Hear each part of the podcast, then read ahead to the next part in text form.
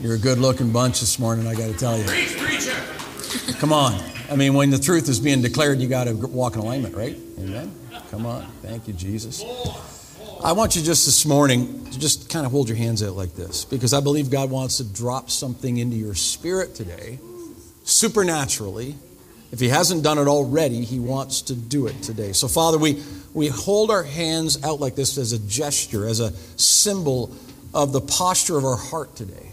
And Father, we're asking you by Holy Spirit to drop, to deposit something into us today. Father, to stir something in our spirit today. Father, to, to Lord, work something in us today.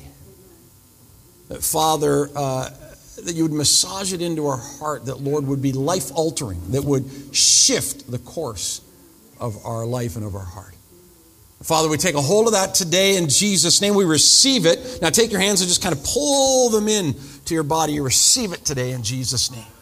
We receive it. Thank you, Jesus. Thank you, Jesus. And Father, we ask in this place that Holy Spirit, you would do the work. Lord, we're not looking for something that we can do in our own strength. We're looking for something beyond our strength. We're looking for something supernatural, not natural, in Jesus' name. In Jesus' name. Amen. Amen, man. You are, like I said, a good looking bunch, and so I'm going to let you get seated there. I'm going to let you sit down. Hallelujah. Praise God. Um, before I, I, I, get into the word this morning, we've had these cards at the back. These are our pledge cards for our Kingdom Builders uh, commitment this year. If you haven't taken one of these, filled one out, we encourage you to do so. This is a faith statement. Uh, when I first heard about Kingdom Builders from a pastor in uh, named uh, Ketterling, uh, what's his first name? Rob Ketterling, in in Minnesota. Uh, his church started uh, this campaign, and now their church raises through Kingdom Builders, and because for for growth of the kingdom, for missions. they've become the largest missions giving church in America, $10 million a year uh, they bring in through Kingdom Builders. So this isn't the regular giving in this church in their church. This is ten million dollars. And and how this come about is is that they they ask people to make three pledges. They they ask people to make the one, fill out the card, say this is what I'm believing God that just with, with stretching I can do this year.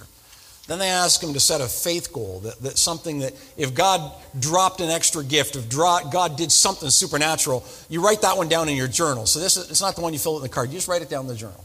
He said, but then he encourages people to write in their journal their life goal. Like, you know, he's had a number of people said, Lord, at some point in my life, I want to be able to give a million dollars to the kingdom. And literally, he's had people who've sold businesses that have retired when, or whatever stage they've been, and something happened in their business community or whatever, and they've been able to come in and, and literally drop a million dollars into, the, into Kingdom Builders, and they've been able to build schools in Africa. They've been able to do all kinds of things. It's been absolutely supernatural. And so we're asking you to do the same thing. Set a goal for this year for Kingdom Builders that you say, with some stretching, with some, some believing, I can do this. But then to get out your journal and say, God, if, if you just dropped something really special in my life, I'd like to be able to do this this year. But then, Lord, my life goal. Have a life goal that you can pray into. So, Lord, my, my faith maybe not for a million dollars, but something that, you know, I really think that some point in my life, I'd love to be able to drop $100,000 into the kingdom. I'd love to be able to drop 50000 Put down a life goal, say, God, this is what, and pray over that thing every year and ask God to bring that to pass. So, we encourage you to do that. And, and you know, the kingdom of God is built by uh, people who are faithful and faithful. In other words, full of faith. Amen? And that's how we do. So the good news is, well, the bad news, I'll start with the bad news. We've only had four pledge cards turned in yet so far. We have four. All right, this is the fourth one right here holding my hand. But the good news is that between four cards, we have 18,320 already pledged. Amen? In four. Everybody saying four. In four. 18,320 in four. So where can we go with 100. Okay, so uh, we encourage you to fill that out. I believe that we can, and many people have talked to me and said, Yes, I'm going to be doing it, Pastor, because I'm supernaturally stoked about uh, eliminating the mortgage this year, getting that done so that we can be used by the Lord to do so many more things in the future and not paying any interest at all. Amen? And uh, we've been a unique house. We've taken on this uh, church uh, and bought the property, and then we've paid cash for all the renovations that we have done. So the only thing we owe is the mortgage, and we would love to have that thing gone, wouldn't you? Amen? So partner with us, grab a card on the way out, fill that out, talk to your, your partner, your spouse, let them say, what is our goal going to be this year? Uh, and, and fill that out, and then uh, bring it in, and, uh, and then let God do the work. Amen? Praise the Lord. Amen. Hallelujah. Well, everybody that was here last night who laid hands on me and prayed over me, thank you so much. And, uh, and got to see, we had a whiteboard up here. We had every song that we was going to be saying this morning on the list, all the people that were in the worship team on the list, all the people running cameras and all that kind of stuff up there, and me and what I was going to be talking about this morning. And this morning, uh, the, the message is Lord, teach us to pray. Lord, teach us to pray. You know, I know we talk about prayer a lot. We, we assume, I think, we assume that people know how to pray. We assume that people know how to get a hold of God. We assume that people know what it is to commune with God. And, and a lot of times people don't. A lot of times people are, are, are really shy. I know a lot of couples say, I don't know how to pray with my spouse. I don't know how to pray with my children. I don't know how to, to, to stand in faith. And so uh, the disciples had the same question. They went to Jesus and they said, Lord, teach us to pray. If you turn in Luke chapter 11, verse 1, it says, Now it came to pass as he was praying in a certain place when he ceased, that one of his disciples said to him, Lord, teach us to pray, as John also taught his disciples. So today we're going to make that same petition of Jesus that the disciples did. The petition of Lord, teach us to pray. And so over the next number of weeks, I'm literally going to spend time teaching very practically how we pray. And then, as we did today, we're going to have more and more times of implementing prayer here so that you can practice prayer, so that you can see how prayer is, is done. You can have it modeled before you, and you can go back and you can pray, and you can touch heaven as well. Amen? Praise the Lord. Um, so, why did, the first question I came to when I, I looked at this passage is why did the disciples ask Jesus to teach them to pray? Like, where did the question come from? You know? Uh, and, the, and, and, as I began to think about it, meditated on the scripture, and look at the Lord's Prayer both in Luke and in Matthew chapter 6, uh, I found some interesting answers as to why I believe the disciples asked Jesus to teach them to pray. Well, I think the first reason is because they asked Jesus to teach them to pray because when they watched Jesus pray, they did not see Jesus pray the way they had had prayer modeled to them their whole life. Right? Uh, if you think about it, the, the, in the day and age in which Jesus lived, some of Jesus' most scathing commentary was reserved for religious leaders and the way they prayed. Right? If you go look at Matthew chapter 6, verses 5 through 8, this is what you read. It says, And when you pray, do not be like the hypocrites, for they love to pray standing in the synagogues and on the corners of the streets that they may be seen by men. Assuredly, I say to you, they have their reward. That's their reward. They got saw. They got saw by somebody else. But you, when you pray, go in your room, and when you've shut your door, pray to your Father who is in the secret place. Everybody say, the secret place. We need to learn the power of going to the secret place instead of a secret place, right? Sin is done in a secret place. But prayer is done at the secret place, amen? Where we go to that place where we're in the presence of the Lord and we are in the secret place with Him and we pray. We need to know the difference between those two, amen? So he said, and when you're in the secret place, and your Father who sees in secret will reward you openly. And when you pray, do not use vain repetitions as the heathen do, for they think that they will be heard by their many words. Therefore, do not be like them, for your Father knows the things you have need of before you even ask. This is the kind of prayer the disciples, the kind that Jesus was rebuking, that's what they had witnessed their whole life. They had been raised, uh, for the most part, good Jewish boys, right? And they had been raised and observed this type of religious prayer their whole life. And you have to understand between the book of Malachi, right? Between the book of Malachi at the end of the Old Testament And the book of Matthew, at the beginning of the New Testament, there's 400 years of history in there. 400 years where, where the scripture is silent. And in that 400 year vacuum, where there was no prophetic voice, there was nothing till Jesus came, in that 400 year vacuum, you know, there, there is re- religious uh, things that broke up and, and religious traditions that cropped up that didn't exist in the Old Testament. In the Old Testament, you had priests and prophets, right? In the New Testament, when Jesus came, you had Sadducees, Pharisees, and Essenes. You had these three types of religious leaders that had grown up in the vacuum that were burdening people with religion rather than with relationship with God, rather than a true voice of a prophet or the intercession of a priest. You understand what I'm saying today? And so, what the disciples grew up in is an extremely uh, steeped religious world. And looking at the way that the prayer they had seen modeled their whole life, they knew that wasn't what Jesus did. When they saw Jesus pray, they saw him go away and get a hold of his Father and talk to him. And they said, Lord, teach us to pray. Teach us to pray. Second reason that Jesus asked, I mean, the disciples asked Jesus to teach them to pray, is because they'd witnessed John the Baptist, when he had his following, teach his disciples to pray.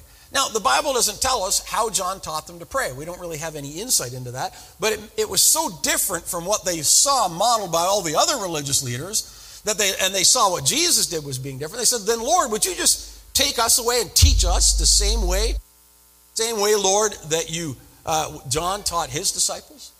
Would you do that for us? They wanted to learn from their master. They wanted to learn how to pray. Amen? Praise the Lord. Now, the final reason, and I think the most significant reason that the disciples asked Jesus to teach them to pray at this time, jumped out at me from the scriptures this week, and I'd never really noticed it before. Never really noticed this before. And, and it's the, the answer is in the context. How many know it's really good to read the scripture in context? How many also know that when the scriptures were originally penned, there were no chapters? Right? So somebody came along and if you want to know, the, the, the chaptering uh, and versing of the scriptures is not inspired. All right, I don't want to offend anybody, but the fact that this is chapter 11 is immaterial. The, the chaptering was not inspired. it's just a way to help us find something in the Bible, right? That's why it's there. So just you understand that. It flowed as one continuous novel or script, uh, whatever, whichever book or letter it was. And so when you read something in the Bible, it's important to read the context. What comes before it? What comes after it? Read the context. So here's the thing you have, you know, uh, Luke chapter 11, verses 1 and 2, the disciples coming to Jesus and saying, Lord, teach us to pray. And then you say, well, why did they ask him then? Well, look what happened at the end of chapter 10 might give you, just might contain some insight into why the disciples at this time said, Jesus, teach us to pray. And I have preached from the end of chapter 10 numerous times before. It's the story of Mary and Martha. I mean, literally, literally, right before is the story of Mary and Martha. And you know that passage where, where Jesus is there with the disciples and Martha's just busy working and laboring and doing all kinds of things, prepping lunch for Jesus and the disciples. But Mary's just sitting at the feet of Jesus, just hanging off of every word that Jesus speaks. Just yearning to be close to him, to be in his presence, to literally anything that he says, she wants to just take it in. And remember, Martha goes to Jesus and she says, Jesus, tell my sister to get up and help me because I'm, I'm, I'm, I'm needing some help here, right? And remember, Jesus' answer, verse 42, 41 and 42, he says, and remember, I told you this just a few weeks ago. Whenever Jesus says your name twice, pay attention, right? And, and he looks at her and he says, Martha, Martha. Martha, if he says to you, Kevin, Kevin, if he says to you, you know, Sherry, Sherry, then you, you better listen because he's got, he's got a, a wowie for you, right? So he says, Martha, Martha. He said, You're worried about and you're troubled about many things, but one thing is needed. Everybody say one thing. One thing, one thing is needed. One thing is needed, and Mary has chosen that good part and it will not be taken from her. Martha, Martha.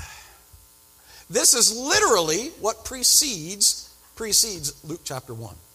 So imagine the disciples. They're, they're there with Jesus, you know. They, they, they get to travel with him, they get to hear him, but they see Mary just sitting there, you know, listening. And, and most scholars believe Mary, same Mary that wiped Jesus' hair with her feet and worshiped him by pouring out her wages upon his feet. Mary, who is intent on just being in the presence of the Lord. And so they see Mary doing this and then Martha doing her thing, and then Jesus gently rebuking Martha and saying, you know, one thing is needed.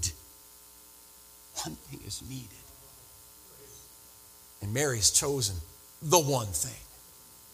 The one thing. Is it any surprise that the very next verse they get together with Jesus and Jesus goes away and he prays again, and he comes back and they say, Jesus, teach us to pray. Jesus, teach us why what Mary did was the thing that's needed. Teach us to understand why that's what's important. Teach us to understand how we can have that kind of connection with you that you said is what's needed. You said is the better thing. You said it won't be taken away from her. Help me to know how to do that, Lord. That's what they were asking. That's why they were asking. Isn't that beautiful? Lord, teach us to pray. Lord, teach us to have the heart of Mary. To Lord, where we want to just be in your presence. We just we just want to sit at your feet. We want to hear from you. We want you to speak and download into us. And we want to be in a position in a place where we know that when we bring whatever's in our heart to you, that you hear us. That's it right there. That's why they said, Lord, teach us to pray. The disciples wanted to know a life of prayer that was greater than what they had learned and seen in the Pharisees. They wanted Jesus to be their teacher, just like John taught his disciples. And they wanted to be able to, to have that same understanding of what's really needed.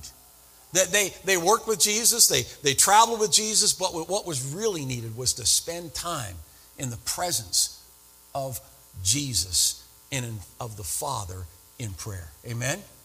Wow. All right. So here we are as a church family today, facing a world that, for all intents and purposes, probably is just as antagonistic to the gospel as it was in Jesus' day. Anytime you think that this is the worst time in history, mm-mm. go back and read the Bible. Mm-mm-mm-mm way darker when Jesus was born. Way darker. I hear people complaining every day about, you know, the way governments have handled COVID and all that kind of stuff and government, government overreach and all that kind of stuff. You want to know government overreach? That's when he can say, hey, kill every male child that's two years and under. And they go out and do it. And they do it. How many know that's some serious government overreach right there? Right? You want government overreach? You ain't seen nothing yet compared to what we saw in the scripture. It was into that world of darkness that Jesus came and breathed the kingdom. Do you hear me? That's the world that he came into. So when we get feeling that it's it's dark, you know, remember, it's been darker. But that doesn't mean that it isn't isn't dark today and that we don't uh, need a visitation of the Lord.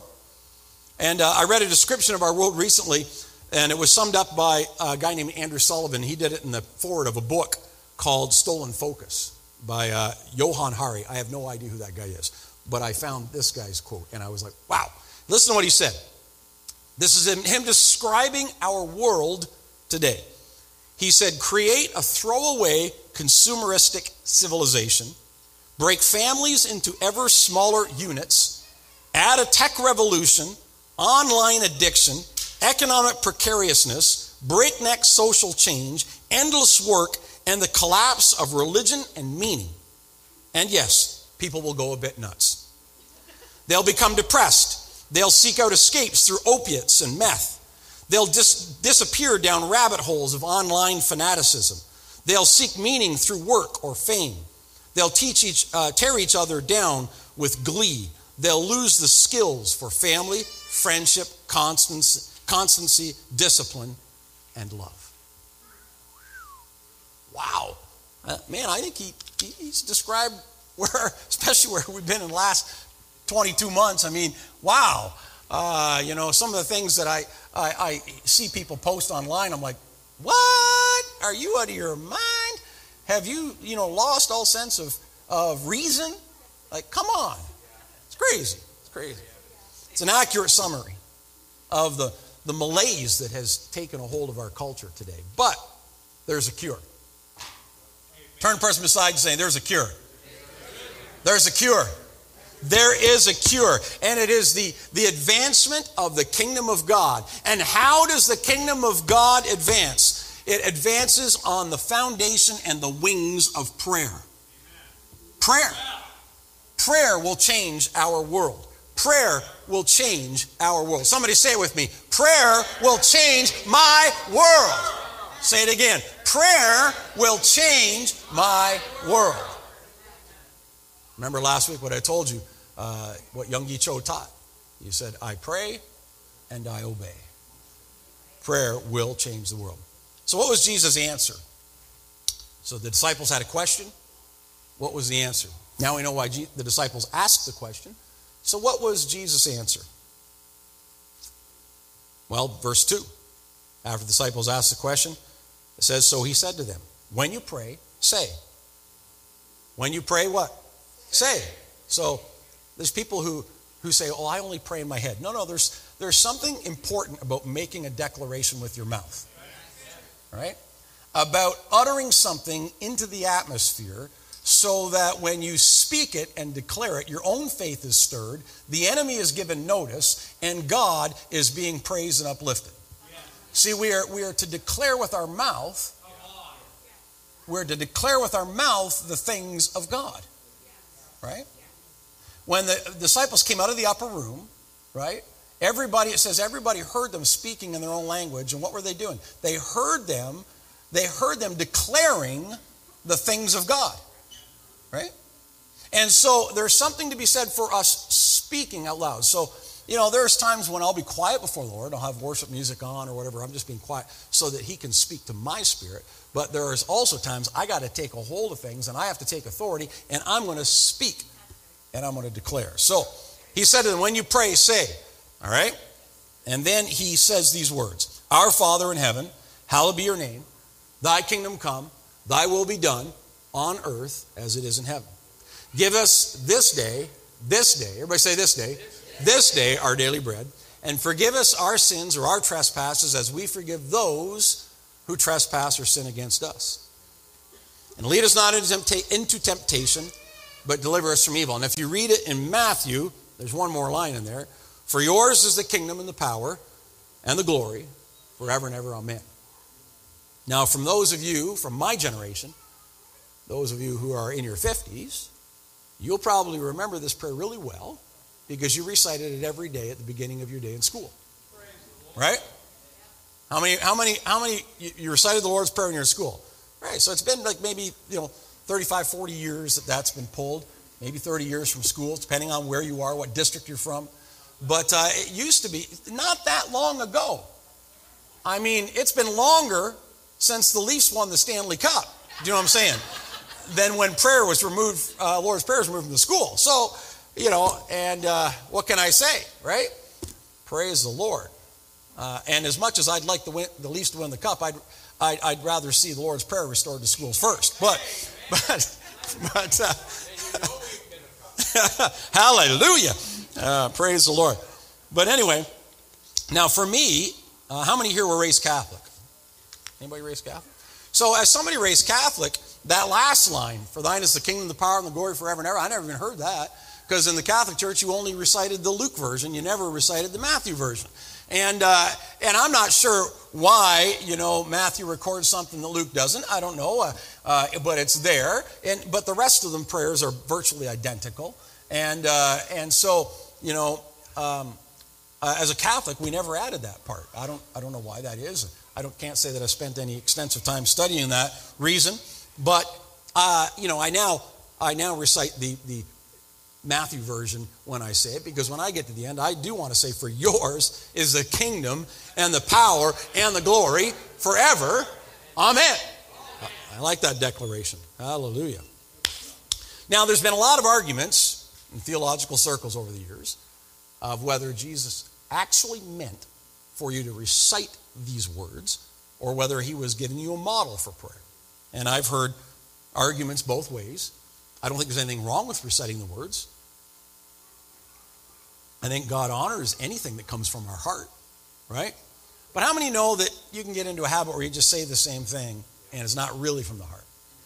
And if again, if you come from a Catholic background, you'll remember, you know, we used to go into the confessional booth and I'd kneel down and I would I would tell the priest, you know, the things that I'd done wrong since my last confession, whether it be a week.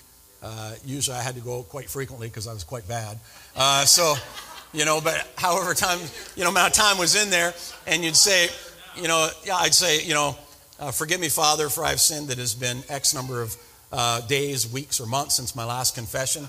And then I'd say, these are all my sins, and then I'd lay them out there. I just, you know, kind of embarrassing thing. Some things I, I still kept to myself, uh, but um, wasn't quite sure that he wouldn't, you know, have, have tea with somebody and, and, and maybe say, you know, that altar boy of mine, Kevin, whoa, does that kid need help? But anyway, uh, anyway, so I, I would confess those sins, and then he would, he would pre, uh, preside over me or give to me an absolution for my sin. And then as an act of penance, uh, he would tell me to go and to recite a certain number of prayers. Now, if you look back in the history of the Catholic Church, some of the acts of penance were, were off the scale, but today they typically just ask you to go and say, you know, so many Our Fathers, so many Hail Marys, or whatever. Um, but it used to be years ago, I mean, it wouldn't be anything back, you know, uh, 75, 100 years ago to see people in, in you know, uh, Quebec City, for example, or in Montreal at one of the large Catholic churches like Saint Anne de Beaupré, uh, to see people on kneeling on the steps. The, and there's dozens and dozens of these outside concrete stairs or stone stairs going up the church, and kneeling and saying the rosary on every one of them as acts of penance that they've been ordered to do in order to have absolution for their sins. Aren't you glad that no priest can forgive my sins? Only Jesus can. Amen. Aren't you glad? Um, and that I don't have to do penance. Penance is there's nowhere in Scripture that tells you that after Jesus has forgiven you that you need to go work it off somehow, right? But we used to have to say these prayers, and one of the prayers we'd often be given was Our Father, and you'd recite it like 10 times, and then Hail Mary 10 times, and, and then all of a sudden you've done your penance. And so prayer was t- taken from something where I'm communing with God, and it's, and it's been transformed into something that I recite so that I can work off my or earn my forgiveness. How completely contrary to the message of the gospel is that? Bible says that, you know, your works of righteousness before God are like filthy rags. The Bible says that my righteousness comes from Jesus Christ. My salvation is completely wrapped up in Him. My holiness, my, my ability to stand in His presence is because of what Jesus has done for me not because of anything I have done for him. What I do for him is an offering. What he has done for me provides the pathway for me to go into the Lord's presence and make my offering. You understand the difference? And so, as I read the scriptures now, I, I, read them through a lens of understanding what it is to be forgiven, what it is to come into his presence, and to have prayer be something more than just something I do to ensure that I am forgiven. I pray. I pray not to be forgiven. I pray because I am forgiven. Do you get the difference between the two? Oh, it's just a simple rearranging of words, but it means so much in the English language. I don't pray to be forgiven. I pray because I am forgiven. I'm able to come into his presence and kneel down as a son and able to pour out my whole heart to him. Why? Because I've been adopted into the family. My sins have been paid for by his blood, and I have been grafted in to his living room, and I can sit down in his presence. And I have his ear. Oh, Jesus. Because of what Jesus did. Because of what Jesus did.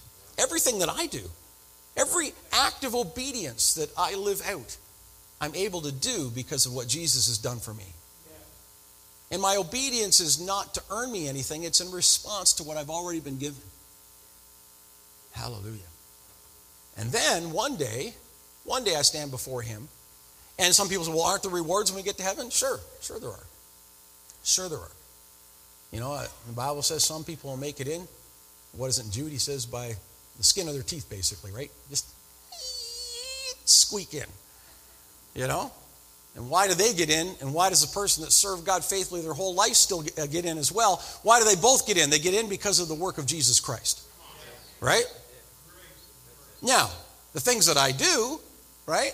The things that I do, the, the, the, the, the uh, things that I invest, the things that I, I sow with my life, right?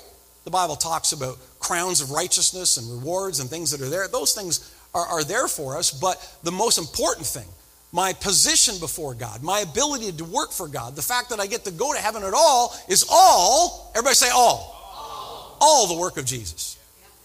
100%. 100%. You only had to do one thing receive it. That's it. Anytime you start believing any gospel that's different than that, it's not the gospel. Are you hearing me this morning? You're going down a, a rabbit trail that is wrong. When I say to people, well, why should God let you into heaven? Well, because I've been a good person. Eh, wrong. If you're trusting in that, you are in a heap of trouble. Because the Bible says, no one, everybody say, no one. No one is good. There is none righteous, no, not one. Not one. Who can go to heaven because they're a good person? Nobody. Nobody. None. We only get to go because of what Jesus did for us. So it doesn't matter how bad you've been. And my, my ledger was pretty thick, you know. Uh, I had amassed in 17 years of living probably three or four lifetimes of ledger for maybe the average person.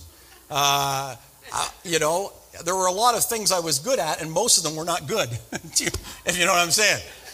And and then I and then Jesus, he he he he stopped me and he halted me, and by his Holy Spirit he grabbed a hold of me, and he brought me in, and, and he forgave me, and he washed me and cleansed me and my, my ledger was wiped clean. Clean. And when I stand before God and I come to Him, guess what? My ledger is still clean. Well, you're saying you've never sinned since? Well, sure I have. But it, it, it, whenever you sin now, it's, it's, it's not an indelible ink. When you sin now, you know, and you think that there's a record of it or whatever, no, it just, you could write it down and it disappears. Why? Because the blood has already been washed on the page. You see, you have to understand your sins and your past weren't just forgiven by the blood of Jesus Christ, but your present and your future as well. It's all paid for by Jesus. And again, if you believe anything else, it's not the gospel. If you think you were saved in the past by grace, but going forward it's dependent on how well you perform, wrong. Not the gospel. It's dependent still on the work of Jesus Christ. See, I'm a pretty good guy now. I know. Some of you say, well, Pastor, yeah, yeah, I have my days, but I'm a pretty good guy. You know why I'm a pretty good guy?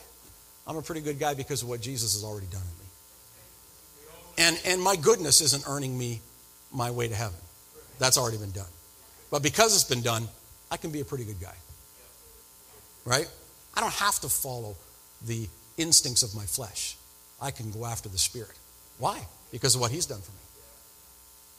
And my going after the Spirit doesn't make me any better. No, I'm made better already because of what Jesus has done for me. Are we seeing a pattern here? That everything that I do, every righteous act that I commit, is merely an offering to God that I've been empowered to do because of what Jesus has already done in me. And, and it, it, doesn't, it doesn't make me able to stand in his presence. No, I've already been made able to stand in his presence by what Jesus did for me. Hallelujah. And we got to get that. Because otherwise, our life becomes a vicious cycle of, of earn deserve. That, Lord, I'm working hard. Look, see how hard I'm working, Lord. And then we, we, we pat ourselves and we go, Oh, I did such a good job this week. I feel so good. But then all of a sudden you fall and you stumble and, and, and you're like, Oh, my word. And God will certainly hate me now. And then you get into the cycle, I got to work it all up again. What a terrible, terrible cycle to be in. But when you realize it's all done by Jesus, when, when you're, you're a son, when you're a daughter, then you can just say, God, thank you for what you've done for me. Thank you that I'm part of your family. I mean, how many of you here got to choose your parents?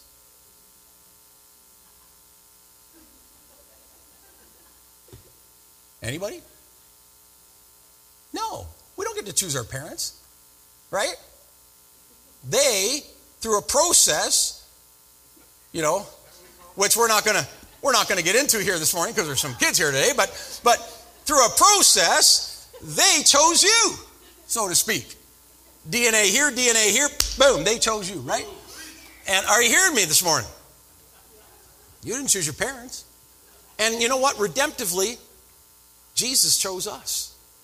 And I know this is so hard for people to grasp, and, and then we get into arguments of, you know, predestination and determinism. And you know what? Put all that stuff aside and just realize this that the Bible says, before the foundations of the earth were laid, He loved you and He chose you. And He adored you and He has a plan for you. And that He gave His Son to die for you. And that it was in His heart to do so before you were even a twinkle in your Father's eye. Hallelujah. Are you hearing me this morning? Oh, Jesus. Hallelujah. Praise God. Praise God. So, what does that say? Back to my point. that was 10 minutes of free. I wasn't even in, in my notes. But there have been many arguments, as I said, about whether the Lord's Prayer is meant to be recited or whether it's a model. When I was raised Catholic, it was a prayer meant to be recited. Today, I see it as a model. You can recite it, there's no problem in that. And if you're just beginning in your prayer life, it's probably a good place to start. But I've come to understand it as a model. I think Jesus is giving us a model. We'll look at that model in the weeks to come. But I, but I think what he really wanted to give us was a, a model of prayer. And, and if you look at what Jesus said immediately following the Lord's Prayer, I think you get some understanding of why it's a model and not necessarily a, a prayer to be recited. And he said to them, Which of you shall have a friend and go to him? This is verse 5 of Luke chapter 11. Which of you shall have a friend and go to him at midnight and say to him, Friend, lend me three loaves, for a friend of mine has come to me on his journey, and I have nothing to set before him? And will he answer and say within, Do not trouble me, the door is now shut, and my children are in bed with me. I cannot rise and give to you. And I say to you, though he will not rise and give to him because he's his friend, yet because of his persistence, he will rise and give him as many as he needs. Then on to verse 9. So I say to you, ask, and it'll be given to you. Seek, you will find. Knock, and it will be open to you. For everyone who asks and receives, and he who seeks finds, and he who knocks, the door will be open. If son asked for bread from any father, from any father among you, would you give him a stone? Or if he asked for a fish, would you give him a serpent instead of a fish?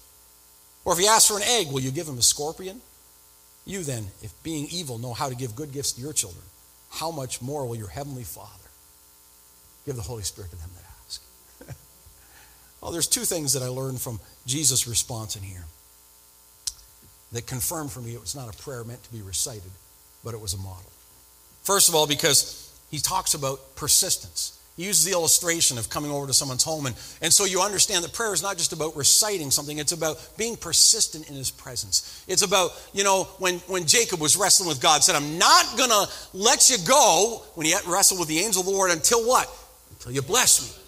That there's, a, there's something about, about prayer that is about tenacity. It's about not just getting down and doing my, my morning prayers or devotions, but about hanging on to God and saying, God, I want to hear from you today. I want to be in your presence today. I want to know that, that I've heard from you. I want you to direct me to somebody today. I want you, I want to, I want God to just be your instrument today. That there's there's some persistence in his presence there. And then secondly, it's because when Jesus said, just ask and and and and knock and seek, there's there's something about prayer that, that can't be, you can't ask, seek, and knock in a formula or in, in a recited prayer. It needs to be something that comes out of your inner being, and you're asking and you're seeking and you're knocking and you're coming into His presence saying, Lord, I just want to be with you today. And there's something about that that when, when our kids come to us and they just, Dad, I want, I want a bike. Dad, I want this. Dad, I want that. Dad, I want that. You kind of turn it off, right? So if that's all prayer ever is, is it's easy. It's easy to just you know, get ignored because you're just going from one thing to the next thing to the next thing. But when you say, when your kid comes, you say, Dad, can I just hang out with you today? And then they spend three hours with you just hanging off of every word. And then somewhere in that conversation, they say, You know, Dad, what I'd really like is a bike. Bingo! Next thing you know, they got a bike. Right? Guess why? Because because they were in your presence. They were, they were, they were, they were invested in you and, and you got, and, and you just felt so close. And then when they made that request, it came from a place of communication and intimacy and, and, and, and, and connection. You said, yeah. You know, saw a t-shirt this week and it said, you can't tell me what to do. That's my granddaughter's job. and I thought, man, I got to I got to order that T-shirt. I'll probably be wearing that here in a few weeks. But but the point of that T-shirt, I think, is real simple. Why does my granddaughter or my granddaughters get what they want? Because they want Papa. It's not the thing. The thing is secondary. They love coming over to Papa Nina's house and just and spending time with them. We did a sleepover with the three oldest girls uh, just a, a, a, what was a week ago or so, and man, we had a blast. And the whole time they just wanted to be with us. See, now we're starting to get some understanding of prayer. Why it can't be just a something you recite every day, although, like I said, it's a good place to start. It's, it's in the Bible. But I really think Jesus was trying to set for us a model. And we'll break that maybe down in the next few weeks, but we need to understand that it's about being in His presence. It's about coming before the Lord. It's about recognizing that when I'm in His presence and when I am communing with Him and when I am close to Him, that in that place, in that space, I have His heart, I have His ear. And if we know how to give good gifts to our children, how much more will our Heavenly Father respond when we've got His ear? All right, let me conclude with this. Kind of used to bother me that if the Lord knows what I have need of even before I ask, why do I have to ask? Right? Why do I have to ask? Why do I have to ask? Hmm. Well, I've come to understand that prayer becomes less about me having to tell him what I need and more about me coming to him in the right posture so that, A, first thing I'm able to do is examine what I think is my need and make sure it really is a need. And two, be able to recognize that my communion, my time with him is more important than my need. And then three, when I do, when my heart is still that stirred about the need, I can ask him and I can be confident that he's going to answer. You get that this morning? I've been reading a book that Nikki gave me, and, uh, and it's a book on prayer, The Power of Prayer, and The Prayer of Power, it's called, by R.A. Torrey. And uh, R.A. Torrey is the guy who followed D.L. Moody, the pastor, the church that Moody started in, in Chicago. And so, uh, great man of prayer. And, and he's, I'm going to read you a quote from him this morning. I'm actually going to read two in closing, but I want you to listen to this first one. And uh, he said this He said, We do not live in a praying age. Now, he wrote this was it 1918, 1920, somewhere in that neighborhood? He said, We do not live in a praying age. We live in an age of hustle and bustle, of man's efforts and man's determination, of man's confidence in himself and in his own power to achieve things. An age of human organization, human machinery, human scheming, and human achievement. In the things of God, this means no real achievement at all. I think it would be perfectly safe to say that the Church of Christ was never in all of its history so fully and so skillfully, so thoroughly and so perfectly organized as it is today. Our machinery is wonderful, it's just perfect. Unfortunately, it's a machinery without power. And when things do not go right, instead of going to the real source for, of our, our failure, which is our neglect to depend upon God and to look to God for power, we look around to see if there is not some new organization we can set up, some new wheel that we can add to our machinery. We have altogether too many wheels already. What we need is not so much some new organization, some new wheel, but the spirit of the living creature in the wheels, whom we already possess. See, that's the thing, we already possess him. I remember one, one pastor telling me, he said, You know, God spends all the time before we're saved, all that effort trying to get in, and then once we're saved, he spends the rest of his effort trying to get back out. because so many Christians get them, bottle them up, it's their prize, and they don't share it with anybody. We can do much more in prayer than we ever, ever imagine. As we learn to pray as a people, as we learn to come into his presence, as we learn that, that being with him is more important even than what we have to communicate to him about.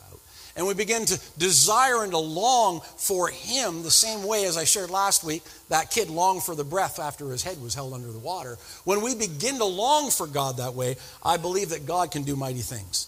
So, again, in closing, listen to what I, I read this, uh, I guess, a couple weeks ago, and R.A. Torrey said this. He said, Prayer is the key that unlocks all the storehouses of God's infinite grace and power. All that God is and all that God has is at the disposal of prayer. But we must use the key. Prayer can do anything that God can do. And since God can do anything, prayer is omnipotent. Wow. I like that. Prayer is omnipotent. Why has the church, generally speaking, not speaking any condemnation over any individual or any individual group, but why has it become so powerless and so ignored in our culture today? Because it's a prayerless church, it's an empty church. We need the power of God. We need to be people of prayer. Amen. Let's stand together this morning as we close. Praise the Lord.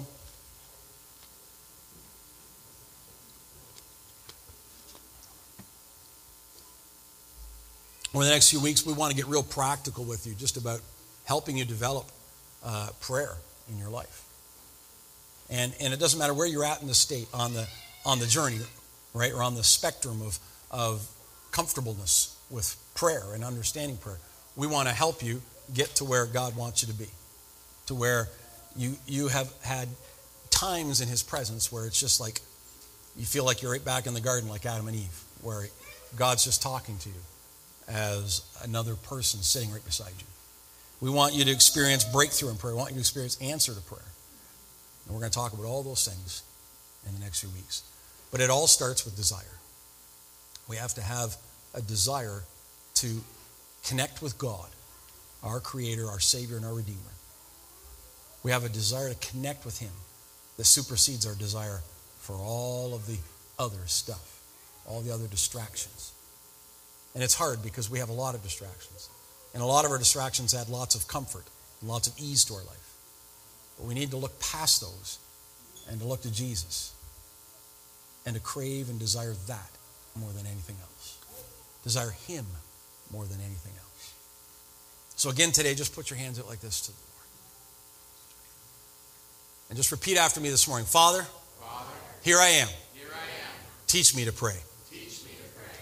Father, Father build in me, build in me a, longing a longing for your presence that as the deer, as the deer pants for the water, for the water so, my soul, so my soul longs for thee. Father, today, I, commit to the journey, of, becoming a man or a woman of prayer. Father, I ask that God today in this place you'd hear that declaration, and Lord, you would meet us in that in the secret place of God. And Father, there that, Lord, you would begin to school us in our relationship with you. Teach us, Lord, uh, Father, what it is to be close to you, to be part partners with you to literally father shape the world according to your will to literally as the scripture prayer uh, says and jesus declared in the lord's prayer father to literally uh, have it so that on earth it's the same as it is in heaven Father, to transform your will, your plan, your purposes, your passion to this realm in Jesus' name. Father, help us and guide us and direct us, we pray. And Lord, we're so grateful for all that you have done and are doing in Jesus' name. Amen. Amen. Amen. Lord bless you. We look forward to next Sunday. Amen. Don't forget, next Saturday at 6 o'clock, we'll be gathering for one hour to pray for this next Sunday service. Saturday at 6 o'clock. God bless you.